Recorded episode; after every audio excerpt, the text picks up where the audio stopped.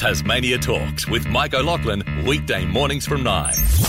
Uh, the Australian Greens, I must tell you, are launching the first ever plan to legalise cannabis internationally, not internationally, nationally. I mean, Greens Senator uh, David Shoebridge is also the Justice spokesperson. Is moving ahead with a plan to uh, legalise cannabis uh, nationally after obtaining clear constitutional legal advice that the federal parliament has the power to just legalise it. David Shoebridge, good morning. Yeah, good day, Mike. How are you? Um, great to have a public holiday down there. It is. It's interesting, isn't it? Uh, yeah, we still work because we go around Tassie uh, with the show. But how many Australians, in your opinion, have been waiting for this moment? Well, there have been millions of Australians waiting for this moment. In fact, if you look at the data, you know, a growing, a, a, a very large growing part of Australia is is extremely keen to legalise cannabis. In fact, more than 40% of Australians, adult Australians, um, have smoked cannabis at one point in, in their life. And, and it's absolute nonsense that the law is trying to make 40% of Australians criminals, and, and we just want to fix it. What about the driving situation? Because uh, you know you've got uh, you know you drive with alcohol, um, driving with uh, uh drugs in the system, you know, in particular cannabis. Uh, but we often see other substances too, as you see some of those programs on the on the free to air television. But I mean, how about in regard to would you uh, you know still saying oh you can still drive a car what when you've smoked the odd chuff chuffed a joint or two? No, and in fact, Tasmania is the one part of the country that's got the laws right in that regard. Tasmania makes it an offence to be driving under the under the influence um, of any drug. Uh, that includes cannabis, um, uh, benzodiazepines, or, or, or alcohol. And um, and and so clearly, if, if the drug is legal or illegal and it's impairing your driving, then the, the laws should be very clear and prohibit you from driving. And and, and Tasmania makes it an offence to drive while impaired um, by cannabis, and and that's a great model for the rest of the country. Actually, Tasmania's drink driving laws or drug driving laws. I, I tend to think, uh, David, the the idea of cannabis oil too. I think uh, I, I, do know someone personally that's been using it and it has found great benefit because they're actually terminally ill and they find great benefit with cannabis oil. So um, you're thinking, well, okay, well now you can smoke a joint and you hopefully it'll be legal. That'll be even more benefit. Is that uh, what you're thinking is? Well, you know, hundreds of thousands of Australians are currently benefiting from accessing medicinal cannabis. For many people, though, it's extremely difficult to access and it's a very limited market and it's extremely expensive. Uh, one of the ways of bringing down the price of medicinal cannabis is to legalise the cannabis industry across the country. And, and, and I think as more people realise that, that there are a series of significant potential health benefits from people with chronic pain, PTSD, and the like, and they can access cannabis for that. I think some of the traditional conservative fear about cannabis um, has really washed out of the community. But but for me, the single biggest harm reduction, you know, we often talk about changing the drug laws or dealing with drug laws for harm reduction. When it comes to cannabis, the, the really big harm reduction is getting the police, the courts, the criminal justice system out of young people's lives because they choose to have a joint one night with their mates. That's, I think, the really big benefit from legalising cannabis. And I also noticed, uh, I spoke to uh, a neighbour recently who uh, said that he had a had a joint and uh, didn't realise that it wasn't out of his system after several days. Worked in the uh, mining industry as such, and went in. They had a random drug test. He lost his job. Yeah, and and uh, around the rest of the country, the, the, the drug driving laws operate.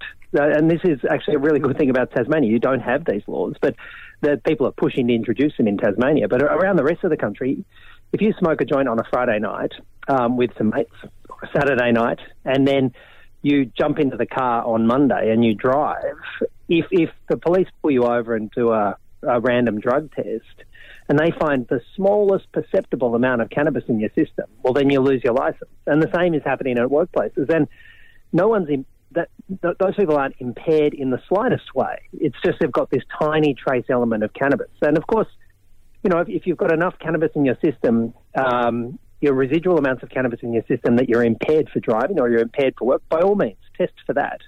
But test for impairment, not just for the tiny trace elements. What's uh, what, what's the, the, the, deep meaning you're, uh, you're, that's behind you, you campaigning for this to be legal?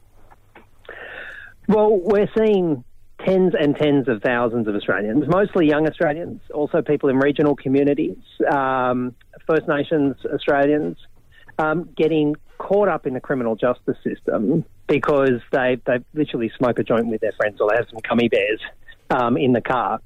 Uh, sorry, they have some gummy bears which they which they share on a, which they share with some friends on a Friday night. Yeah, good old gummy bears that are laced with cannabis. Yeah, laced with cannabis, and and and and for those young people, what what they what they're finding is that their career can suddenly be thrown sideways. Um, that they have difficulty travelling. They face thousands of dollars of legal expenses.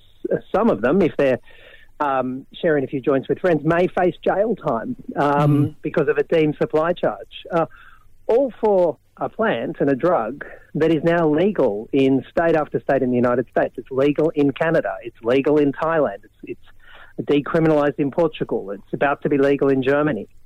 And and why are we putting, especially young people, through all of that, through all of that, for for for a drug that is less harmful? I'm not saying it's without harm, but it's less harmful than alcohol or tobacco. I mean, it makes no sense at all, Mike. I'm speaking with the Green Senator and Justice spokesperson David Shoebridge. David, uh, you, you, mentioned there America and Canada, and they've had it legalised for a while in various states. What issues have they had? Well, what we've seen um, in the data from the United States is you you, you tend to see uh, a slight reduction, and, and these aren't you know huge reductions, but you see a slight reduction in in violent crime, particularly public order violent crime. Um, and you see a slight substitution of, al- of, of cannabis for alcohol. Uh, that tends to be the overall trend. You, you, don't see a huge increase in cannabis use, but you see a slight reduction in alcohol use with a very slight redu- um, increase in cannabis use, and you see less, you know, assaults and public assaults and and and, and less less less interpersonal violence as you get a reduction in alcohol. So that tends to be the kind of um, policing response, broadly positive. But you also see, uh, in the case of Canada, more than 16 billion Canadian dollars in taxes. You also see a whole lot of money taken out of organised crime, a reduction in policing costs, and with those 16 billion dollars of uh, of the, the Canada has has has brought in in tax dollars, you got a whole lot more money for public schools. So you literally see less money spent on police, slight reduction in assaults, and significantly increase public revenues to do good things with. Well, I can I can certainly th- see the uh, the advantage it'll have in regard to taxing it because all governments will be requiring as much uh, every cent they can possibly get, especially with the budget coming down shortly. So you'll be pushing for that. Uh, I know. Uh, with that, will you? Do you think it'll be approved in Australia? What what's uh, what's your feeling so far, David? Well, the response I've had from the public has been extraordinarily positive, and in fact, I, have you know I've been a Greens MP at a state level for for eleven almost twelve years before I, I, moved into federal politics, and over that time I've really seen the public the public mood and also the media reporting change. If we'd been having this conversation ten years ago, it would have been in the context of a whole lot of right wing angry media attacking the Greens and saying how terrible this was and how the sky would fall in. But you see, know, cannabis has been legalised now for years and years in the United States and Canada, and the sky is still firmly up above those countries. and in fact, um, there's a growing, growing um, um, international move to legalise cannabis. And and so it's been a hugely positive response from the public. It's been a very muted opposition from right wing media. Uh, I think their, their main criticism is, well, well, you know, why are we doing this now, as opposed to whether we should do it. Um, and, and I think people are excited by the idea that we can do it in one go for the whole country through the federal parliament. So uh, we plan to develop the bill, um, working with stakeholders, develop the, the, the, nuts and bolts of the bill over the next few months. Yep.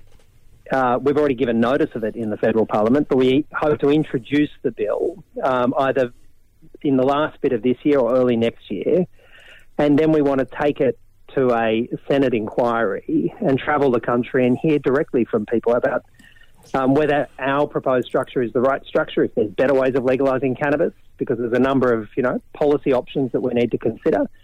Um, and I feel very confident that with that growing mass of support, if we don't legislate it in this parliament, we, we sure as hell will in the next parliament. Have you found much opposition, David, in regard to politically?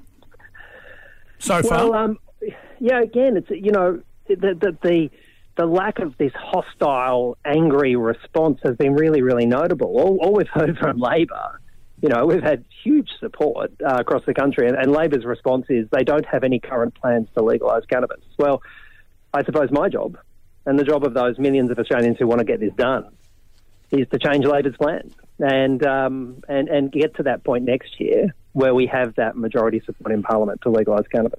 Tell me, uh, in regard to, I was talking before with um, uh, Tasmanian president of the AMA, they've got a seven point plan out, and uh, they're also hoping for 50 50 funding.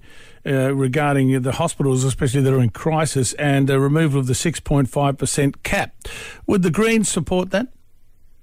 Yeah, well, we, we have um, across the country, whether it's you know at a state level or a federal level, we, we don't support caps on public sector wages, and, and we all, all also acknowledge that we need a significant increase in our spending in our public hospitals. And you know, I personally think it's it's criminal that we see billions and billions of dollars subsidising private health insurance through tax rebates when we know that that money is so desperately needed to do the work in public hospitals. And and if you want a growth tax, you know, if, you want to spend less on police and more on hospitals, I've got a plan for you, Mike. You could always legalise cannabis. There you go. I mean, it goes right back to you've done the circle beautifully, uh, David.